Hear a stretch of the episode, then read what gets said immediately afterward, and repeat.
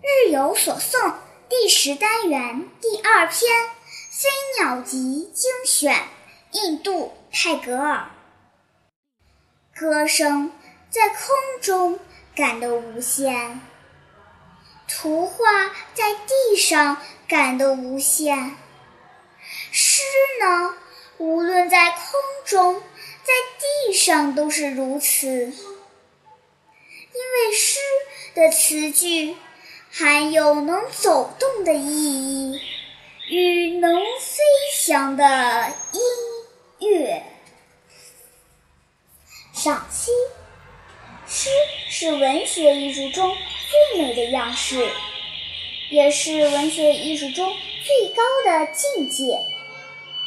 这首诗用歌声、图画和诗的对比。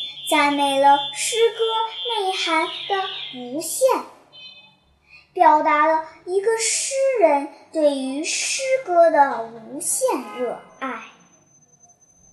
第十单元第三篇《飞鸟集》精选一：太阳在西方落下时，它的早晨的东方已静悄悄地站在。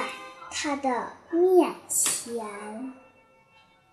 二，最好的东西不是独来的，他搬了所有的东西重来。